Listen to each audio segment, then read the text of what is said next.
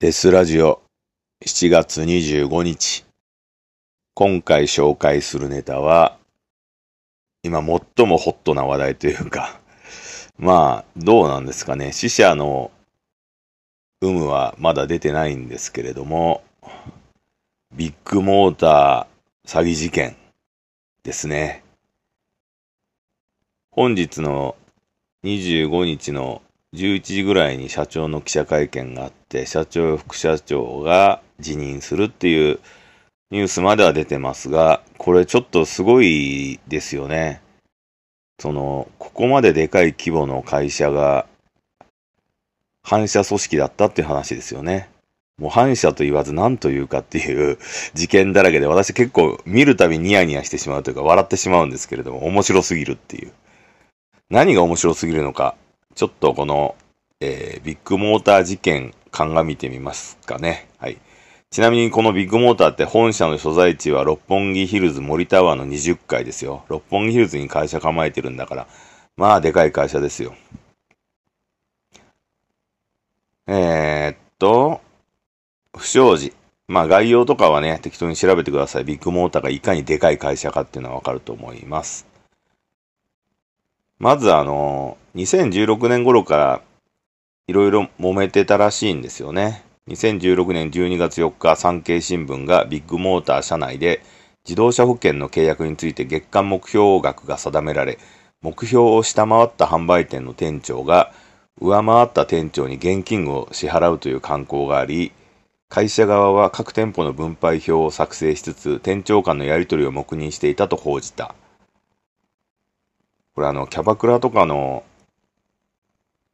働いてる女の子たちの売り上げの指標みたいな感じが多分店長間であって、まあ、どこもあるんでしょうけど、下回った人が上回った人に、これ個人的に現金を渡してたってことなんですかね。これに対しビッグモーターの顧問弁護士や総務部の担当者は、分配について社内に規定はなく、会社と関係なく店長間で慣習的に行われていたと事実を認めた上で、会社からは一切強制していないため、違法性はないと認識している。拒否できない空気があったのであれば、会社として配慮すべきだったかもしれない。不満がある店長がいるくらいなら現金授受をやめればいいと店長側に伝えた。と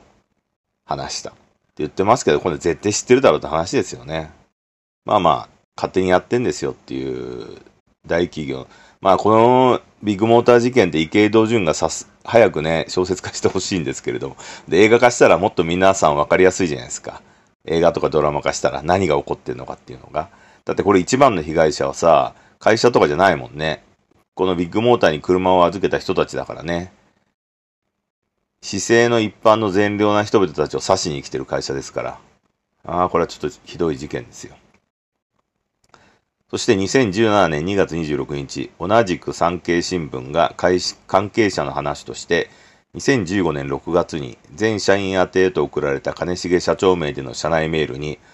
保険選手権大会に関してとのタイトルで罰金を支払うということは店長としての仕事をしていないということだ。罰金を払い続けて店長として恥ずかしくないか過去に1人当たりの増収額を全店長に質問したところ、50万円なら可能というので、それなら25万円なら間違いないね。ということで月額25万円を基準にスタートしましたとの記載があり、金重社長自身が設定に関与したことを示す内容があったと報じた。同社は産経新聞に対して20日付の文章で、会社としての関与という質問には2016年12月の記事に対する取材で説明しています。不適切な罰金であると考える方もいらっしゃるとも踏まえ、店長間での行為としても注意させていますと回答したってことは、これは店長、あ社長が店長たちにこの25万円ゲーム、譲渡ゲームをさせろって指示したっていうことですよね。これももう認めてるっていうことですね。そして、えー、ここがメインですね。今、大いに揉めまくっているところですね。不正車検の実施及び運輸局による処分。2023年複数の店舗において民間車検場としての適切な検査を実施していないことが相次いで発覚し、国土交通省が行政処分を行った。えー、いくつか挙げていますと、点検整備の一部を実施しなかった。あるいは、えー、と、4WD タイプの車両についてスピードメーターの誤差を検査しないまま計58台に保安基準適合証を交付する。など、まあ、完成検査の一部が実施されなかったのにしたよっていうふうに言ってるということですね。そしてここから徐々に細かくなっていきます。損保会社への不正請求、故意による顧客車両の破損、社員への強権的な処分。2023年7月6日、自動車保険の大規模な不正請求が明らかとなった。2022年3月に内部告発で問題が明らかになり、その後の報道や損保会社からの要求を受け、2023年1月30日に特別調査委員会を設置した。不正請求の被害を受けた一社の東京海上日動火災保険会社によると、関係者によると、内部告発を受けたサンプル調査により、300件を超える不正が発覚し、故意に車を傷つける悪質な事例も含まれていたことが判明したため、第三者による調査を求めた。水増し請求を実施していたのは、ビッグモーターが保有する全国33工場のすべてであり、工場長の指示により多岐にわたる不正行為が組織的に実施されたことが判明している。破損していない箇所を故意に破損させる行為として、ヘッドライトのカバーを割る。ドライバーで車体を引っかく。靴下に入れたゴルフボールを振り回して車を叩き、傷を拡大される事例などが確認された。破損していない箇所を修理する行為として不必要な部品交換を実施する。損傷のないパネルへ板金を行った事例などが確認された。修理の詐称行為として塗装品質を実際より高く偽る。損傷があるように見せかける写真を提出する事例などが確認された。不正請求の規模は保険修理の4割に上がり、本来必要のない保険利用により、等級が下がった保険契約者がいる可能性があるため、損保会社は救済に向けて動く予定となっている。また損保会社からビッグモーターに対しての保険金の返還請求も開始されているということは、これはあの、ビッグモーターが故意に車を傷つけて、それを保険で直しましょうって言って、保険って事件が、事故がなければ、等級が上がってって安くなるじゃないですか。それを無理やり下げて、えー、一般市政の我々からお金を保険会社が吸い上げるっていう構造なんでしょうね。あとビッグモーターにもお金が払う。だから、保険会社はビッグモーター側にお金は払うんだけど、等級が下がるから、その分は一般市民の人たちが払ってねっていう、それを損保会社は、いや知らなかったよって、気づかなかったっていうふうに言っているということが今現状ですね。ニュース見る限りは。損保ジャパンの社長はそう言ってるわけですよね。もうちょっと下でやってて自分にはもう耳に届かなかったっていう。あるいは、うちうちでやってるから、うちに上がってこなかったっていう感じの回答をしておりますね。不正請求は5年以上にわたり行われており、15年8月から18年2月に在籍した板金や塗装部門の元本部長の指示により開始されたとみられ、アット、アットマークですね。E メールなどにつくアットマークの隠語により、損傷状態により費用が大きく上下するはずの自己修理に対し、1台あたり14万円の収益ノルマが課せられ、組織的な圧力がかけられた結果、不正が横行することとなった。また、18年に内部告発が行われたが、実態調査を行わず、不正行為が継続された。同社従業員からは、ノルマを達成できない場合、降格や左遷をされると証言されており、また問題が発覚して以降も引き続き、ノルマの達成指示が行われていると証言されている。また同従業員からは、同社本部が社内連絡の削除などの証拠隠滅を図っている状況があるとの証言もされている。調査委員会からは報告書を都合よく改変しないよう指示されたにもかかわらず、その指示に反し、組織的な行為を示す情報を削除して損保会社へ報告したことが明らかとなっており、調査報告書をもってしても事情が一切されない状況が浮き彫りとなった。また報告書の損保会社への公表自体についても調査委員会から公表を指示されていたにもかかわらず、約1ヶ月にわたり拒み続けていたことも明らかとなっている。えー、まあ、すごいですよね。悪いことすべてやりますみたいな。同年7月18日、国土交通大臣は本件に対して、不正が事実であれば言語道断だとした上で、上記の不正車検にかかる道路運送車両法違反の疑義により、同社に対し事実関係の聴取を行う方針であることを明らかにした。国土交通省は、問題が発覚した7月6日時点で聴取を要請しているが、4月19日現在約2週間にわたり、聴取日の回答がない状況が続いている。また、同日公表された調査委員会の調査報告書によると、金重博和取締役副社長をはじめとする役員らの判断で、社員の降格処分が頻繁に行われていたことが明らかとなった。これらの処分に際し、同社が就業規則で定める対象者に弁明の機会を与える。懲罰委員会に、これなんて読むんだ？懲罰委員会に、うん、ちょっと読めないですね、これ。手続きが取られることはなく、有無を言わせずの処分であったと指摘されている。本部から現場社員に対して強いプレッシャーが与えられていたことも問題視されており、月末に近づくとどうやって数字を達成するんだと詰められ、未達通だとボロクソに文句を言われていた。まともな職場ではおよそ使われない言葉で罵倒されることが日常的に行われていたとの証言証言が出るなど、全社的に全従業員を過度に萎縮させ、経営陣の意向に盲従することを余儀なくさせる企業風土が醸成されていったとされる。すごいですよね、これも。同日ビッグモーターは公式ホームページにおいて調査報告書の全文並びに経営陣に対する処分を公表し、代表取締役社長の金重博之は1年間報酬を全額返上。その他の役員も3ヶ月間10%から50%の報酬を返上することを発表した。ただし調査報告書で指摘された保険金の請求をめぐる不正行為や法律や社内ルールを遵守しない組織運営について、経営陣の関与の有無には言及していないと。まあ、いろいろあるんですよね。で、ここが一番私が重要だなと思ってる部分があるんですよ。同日20、同月21日、金融庁が同社の保険代理店としての業務実態を調査していることが分かった。また、大手損保3社、東京海上日常、日動火災保険、三井住友海上火災保険、損害保険ジャパンが過去に同社へ出向者を出していたことも明らかとなった。これ、どうなんですかね？出向者って内情を見るために行くわけじゃないですか、どうなってるか。だから、それを知らないわけないと思うんですよね、出向者の人たちは。出向者の人たちが知ってて上に上げないっていうことなのかな？これは。ただ出向者って普通その会社がどうなってるかを見てるはずだから、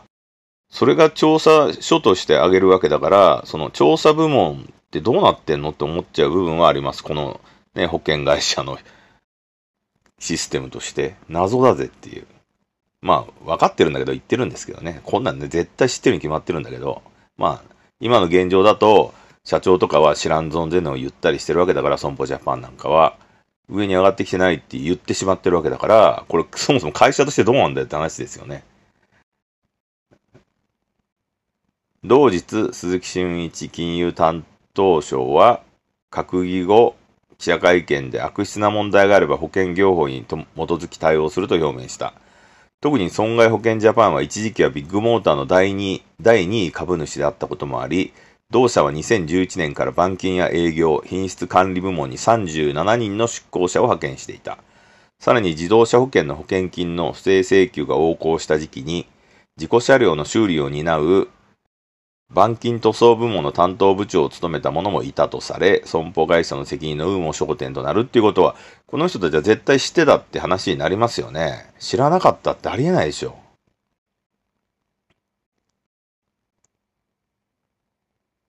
同月21日、経団連会長も記者会見で、これあってはならない話で詐欺ですよね。結局回り回って負担が来るのは一般に保険加入している人たち。ちゃんと適切な情報開示をしなくちゃいけない。非常にショッキングであってはならない事件だと思いますと不快感を表し、同社の対応を批判した。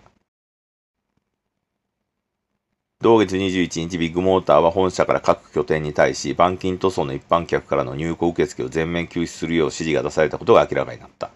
過去修理案件の不正の再調査、調査結果からの再修理や板金対応を優先するためとしている。入庫の受付再開は未定とされている。また一方で、社長の金重博之は今回の一連の問題の報道に対し、メディアの常として、全社員の2%に満たない一部の板金塗装社員の過去の不祥事でも、世間の関心を集めるために会社全体の組織ぐるみだと決めつけて報道していますと、各店長宛ての LINE でメディア批判をするメッセージを配信していたことが産経新聞の報道で明らかになった。内部関係者により同新聞に告発があったとみられる。その後産経新聞の取材に対しビッグモーターの広報担当者は、文章については当社金重社長が従業員向けに送ったものになりますと事実関係を認め、前半部分に不適切な内容が含まれていることについて、猛省しております。猛省しております。と回答した。猛省ですね。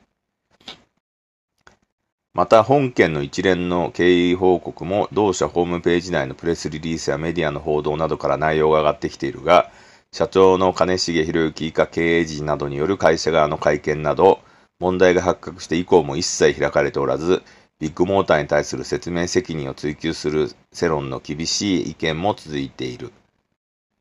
会社、え、記者会見を行っていないなどの理由に関し、読売新聞の紹介に対して、当社には広報部門が存在せずご迷惑をおかけしお詫び申し上げる。今回を機に、メールでの対応窓口を設置した説明責任に関する様々なご意見を真摯に受け止め、今後の対応を検討するとメールで回答した。えー、まだまだ続きます。下請け会社への値下げ要求、車検供与、2023年7月20日、下請け会社への圧力が報じられた。ビッグモーターの下請けとなる洗車会社に対し、従業員の車検情報の開示供与と、それに続く車検発注の供与、単価の一律3分の1への値下げ供与がなされていたと証言がなされた。同下請け会社はそれらをすべて断ったところ、ほとんどの取引を打ち切られたと証言している。ビッグモーターは下請け法上の親事業者であり、役務提供委託の下請け会社、資本金5000万円以下に対して、自社サービスの利用強制や買い叩き行為などが禁止されているっていうけど、こんな反社会社が守るわけがないっていうね。はい、これまでが今一応出てる問題点というか事件ですね。で、先ほど社長、副社長が辞任するっていう話になりまして、そして、えー、損保ジャパンの社長は知らなかったって言ってますね。これがどう覆されていくのか、なんとなくぼんやり隠蔽されていくのかは今後の見物なんですけれども、まず損保会社の前にビッグモーターで面白すぎた内容、ちょっと追記していきます。LINE で殺すぞっていうね、ワードが大量に出てるっていう。上から下に対して、これ殺人、あの、なんつか、えー、同喝ですよね。同喝、あと、なんつかね、殺すぞって言ってんだから、えー、同喝、恐喝か。ですね。あと、殺人未遂ですか？まあ、殺してないけど。それが社風として機能してたっていう、まあ、そこの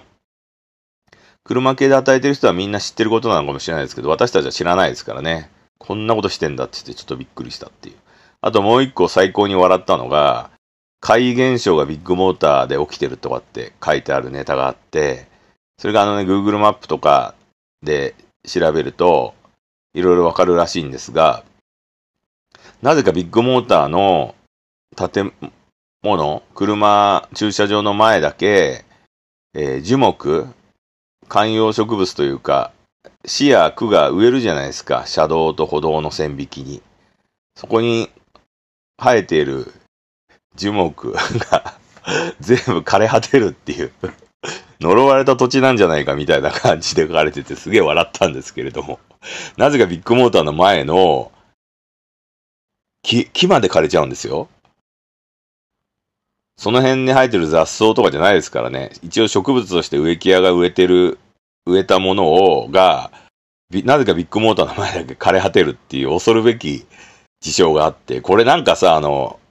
怪談話とかさ、ホラーとかで木が枯れるっていうことの回答ですよね、ほとんど。って思いません？家の前の樹木が枯れていくとかさ、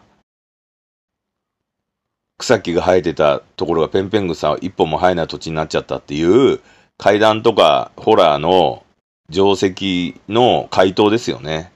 もう明らかにこんなのビッグモーターの連中が除草剤撒いてるっていう。しれっと。車を見やすくするために除草剤撒いて彼らの前だけ枯らしてるっていう。これテロ行為じゃねえのって思いますよね。一応、あの、道路で生えてる木とかを破壊するのって、区とかが植えてるから、事件にできるんじゃないかなって思いますね。で、みんなから告発のネットの力を舐めるなよって感じなんですけれど、ネット民がね、めちゃめちゃこうアップしまくって、面白すぎるんですけど、っていうことになってますね。これでもね、一応問題にはなったっていう、区とかで、なんかなぜか木が異常に枯れてるみたいな。そんなさ、なんかホラーじゃないですか。他の数メートル離れた木は普通に生えてるのに、その隣の木が一気に枯れ木になってるとか。すごすぎるだろっていうさ。じゃあ、じゃあですよ。例えば、そのビッグモーターの前に、その樹々、木があったから、枯れさせられたわけであって、その他の何かがあったら、それらも全て破壊されてたって、ポストがあったらポストももぎ取られたり、あと、バス停があったらバス停の位置をずらされたりとか、もう確実にそういうことをしてたってことですよね。自分たちの前には何も邪魔なものを置くなっていう指令があったみたいな感じで。まあ、すげえなって思いますよね、その辺もね。で、まあ、えっと、内部告発がすごいらしくて、今ね、多分いろんな資料が上がってるし、YouTube でも、ビッグモーターで働いた人たちが話してるじゃないですか。だからまあビッグモーター自体はきっともう処分確実ですよね。ニュースで見ると真実かどうかわからないけども1000人退職してるとか、まあバンバンみんな当然これからはクレームの対応しなくちゃいけないからそんなんしたくないじゃないですか。クレームの対応ってねめっちゃ大変なんですよ。で、クレームで、あの、単に怒りの表現してる人はまだごめんなさいって頭下げて土下座したりしたら、感情論の戦いなんで許してくれるかもしれないですけど、超クレーム慣れしてる人って、それじゃ済まさないからね。もう、その対応してる人に名前とか全部住所とか全部聞く人もいるし、じゃあお前のとこ行って同じことしていいんだなとかって言ったりするから、本当にね、精神的に痛めつけられるんですよ。クレーム対応って。だから、そのでかい会社とかは、そこを会社雇ったりするんですよね、派遣とかで。そういう人たちを、要は自分の会社の人たちだと傷ついちゃうから、それの対応の人たちをさせたりするんですけど、最終的に、その、そいう人は出せって言ったらもう金で解決するしかないわけじゃないですか。本社に上がってくる、会社に上がってくるってことは。だけどこのビッグモーターは多分もう全員攻めてくると思うんで、まあそんなんだとやめた方がいいですよね。こう、なんですか、長い人生で傷つきたくないじゃないですか。そんな仕事で。だって自分たちは確かに加害者であるかもしれないけど、そのために仕事してるわけじゃないから、金もらうために仕事してるんで、そんなね、ちょっと怒りの人たち、あともう、め、めちゃめちゃ攻撃されるって分かってるからやめますよね、そんな。俺だってやめますよ、もし。やばいと思ったら。自分がその経営陣側にいない普通の平社員だったら。ひでえ会社だなと思いつつも、こう、金を蓄えるために頑張ってやってきたのに、それか。あとはね、もうみんな、ちょっとその、人の車を傷つけることに慣れたりしてるから、反射化してますよね。反射組織化してるから、もうビッグモーターで働いてたっていう人って多分再就職難しいんじゃないかって気しますけどね。損保ジャパンが雇ってくれりゃいいですけどね。何も知らなかったって言ってんだからね。そのビッグモーターの社員たちを。みんなだってね、俺らも知らなかったですよって言ったら、取って、雇って信用してくれるってことでしょ？それってね。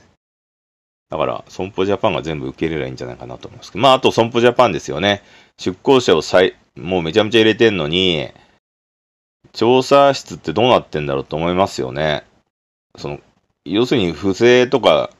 何か問題があったっていうことは社長には届いてないんだっていうことが露見しましたね。じゃあどこまで届いてんだって話ですよね。誰が握りつぶしたんだって話ですよね。こんな危険な事件。っていうか、そもそも、その、車検とか言って車破壊されて、保険使って保険代金高くなってっていうのって、車も、その、なんていうんですか、中古で売れなくなっちゃうわけじゃないですか、直してるから、下がって。それも全部、じゃあ、損保ジャパンとかビッグモーターが買い取ってくれるのって話ですよね、これってね。車1台分と迷惑料のお金を全員に払うっていうことですよね。そしたらその人たちは新しい車を変えて、今の車はビッグモーターに納入させればいいわけでしょていう落としどころなのかなっていう。まあ、その、ゴルフボール、靴下にゴルフボールを入れて車叩いてるとかだから、そのね、あの、車検に持ってた人たちに殴りかかったりしてるわけじゃないから、器物損壊だけで済んでるとは思うんですけれども、暴行とかは多分ない。あだけど、恐喝とかあるかもしれないですね。その、文句言ってきたとか、怒りをあらわにしてきたとか。その辺も全部ね、まあでも保険会社だから全部やってくれるのは当然ですよね、損保ジャパンがね。だからまあ、これからそのそビッグモーターに車預けてて、ちょっとやられたぜっていう人は、まあ、そのままね、そう言えばいいですよね。その車、新車で車買った分の金をよこせ。あとは、保険代金今まで上げてた金をよこせっていうやつですよね。あとはまあ、契約だけど、特例で契約解除して別の保険会社に移すっていうのを無償でやれとかですよね。そういうので移ればいいんじゃないかなっていうふうには思いますが、でも、いやでも損保ジャパンも怖いですよね。だってトラブルがあっても社長の耳に届いてないから知らなかったって言われちゃうわけだから、これ恐怖でしょ。保険会社ってなんだよって話じゃないですか。保険会社ってだってそもそもさ、トラブルがあったことの仲介なのに、知らなかったって上で言われちゃったら困るよね。だから何もしませんって回答って話になっちゃうから。今頃、寝耳に水だったって言われてもさ、いやいやいやいやっていう話ですよね。じゃあどこが爪ば爪腹切るんだよって話だよね。調査部門機能してないし、どこがその調査部門見てんのって話だと思うんですけれども。それぐらいのね、なんか恐怖を私は感じましたね。まあ、たくさんいろんな企業がこういうことやってるのかもしれないけど、こうやって表あぶり出されてくるっていうのは、社会が機能に、えー、健全に機能してることですよ。だからみん、インターネットの強さですよね。こういう不可解なさ、樹木が枯れるとか、なんかさ、やっぱりこう、階段的、ホラー的なことには結局原因が絶対あるっていうね、人為的原因があるっていうことの調査であるのかなっていうふうに思っております。まあ、どうなんですかね。これ、きっとこれからたくさん証言者出てくると思うんで、元損保ジャパンで働いてた人たちも、ひょっとしたら YouTube とかでね、こうなってたっていうふうに暴露し始めれば、今別にニュース使わなくても YouTube とか、こういうポッドキャストとかで発言できますからね。いい、そこは本当いい時代になったと思いますよ。だから、ちょっとね、この事件は本当に見守りたいところではあります。まあ、あとね、多分狙われてるのは地方の方なんですよね。東京の人ってあんま車乗んないからね。電車、タクシーが機能しすぎちゃってるから。だから地方の人は車絶対必要じゃないですか。そこはね、やっぱその地方の人狙いですよ。田舎民狙いを、こういう車とか保険会社が金を吸い取ってやろうと思って、チューチュー吸ってやるって言って、意識的に行動してるっていうことなのかなっていうふうに考えるので、地方民怒った方がいいですよ、これは。本当に。全額以上の金をよこせって言って、戦った方がいいですよ、皆さん。それぐらい、そのダメージを与えないと、第2、第3の、あ、こんなもんで済むんだったらうちもやるかっていう、中古車の販売とか車検やってる会社とか保険会社が思うに決まってるので、壊滅的打撃を与えるべきですよね。そしたら、他の会社も同じことやったら会社が潰れるとか、やばいやばいってなると思うので、被害者の皆さんは立ち上がって戦おうぜっていう事件ではありますね。この後死者がね、いたとか出てくるかもしれないですけど、そこはね、殺すぞとか言ってるわけですから、殺されてる人もいるかもしれないですけど、それはわからないですが、まあ何にせよね、ひどい事件ですね。今後どうなるのか注目の事件であります。はい、今回はこんなところで、えー、デスラジオ、 True Crime デスラジオセレクション、オーディブル、そして CD でパンローリング社より発売しておりますので、購入していただけるとありがたい。以上でした。